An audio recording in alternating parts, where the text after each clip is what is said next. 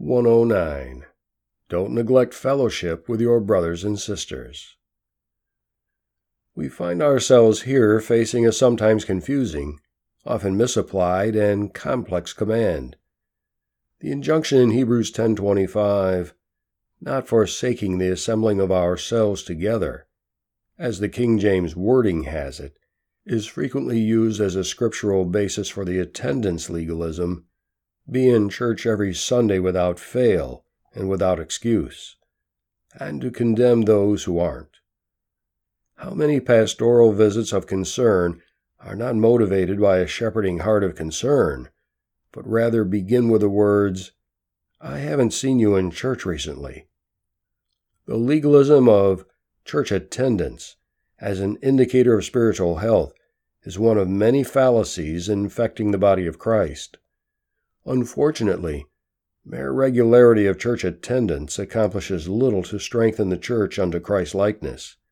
It merely undergirds a new Christian legalism, no less crippling to the flourishing of the Spirit, as was its Old Testament Mosaic counterpart.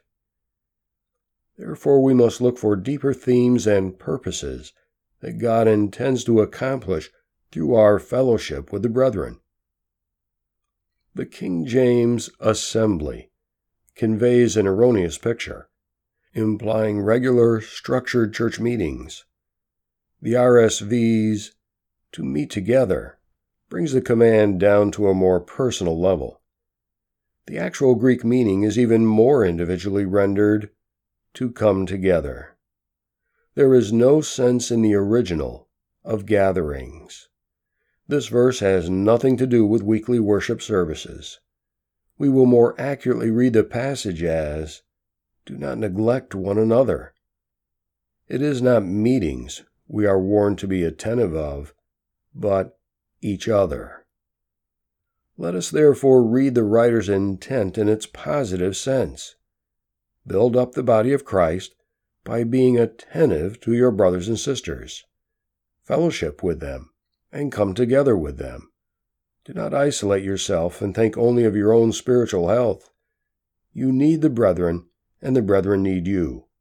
Share your gifts, your hospitality, your encouragement. Knit yourselves together in love. The great seventeenth and eighteenth century devotionalist William Law offered the following insight into the attendance legalism that plagued the church in his time as well. It is very observable that there is not one command in all the gospel for public worship.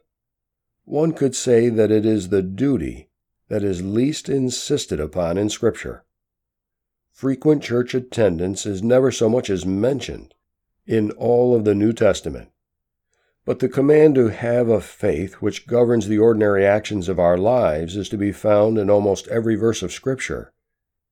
Our blessed Savior and His apostles were very intent on giving us teaching that relates to daily life.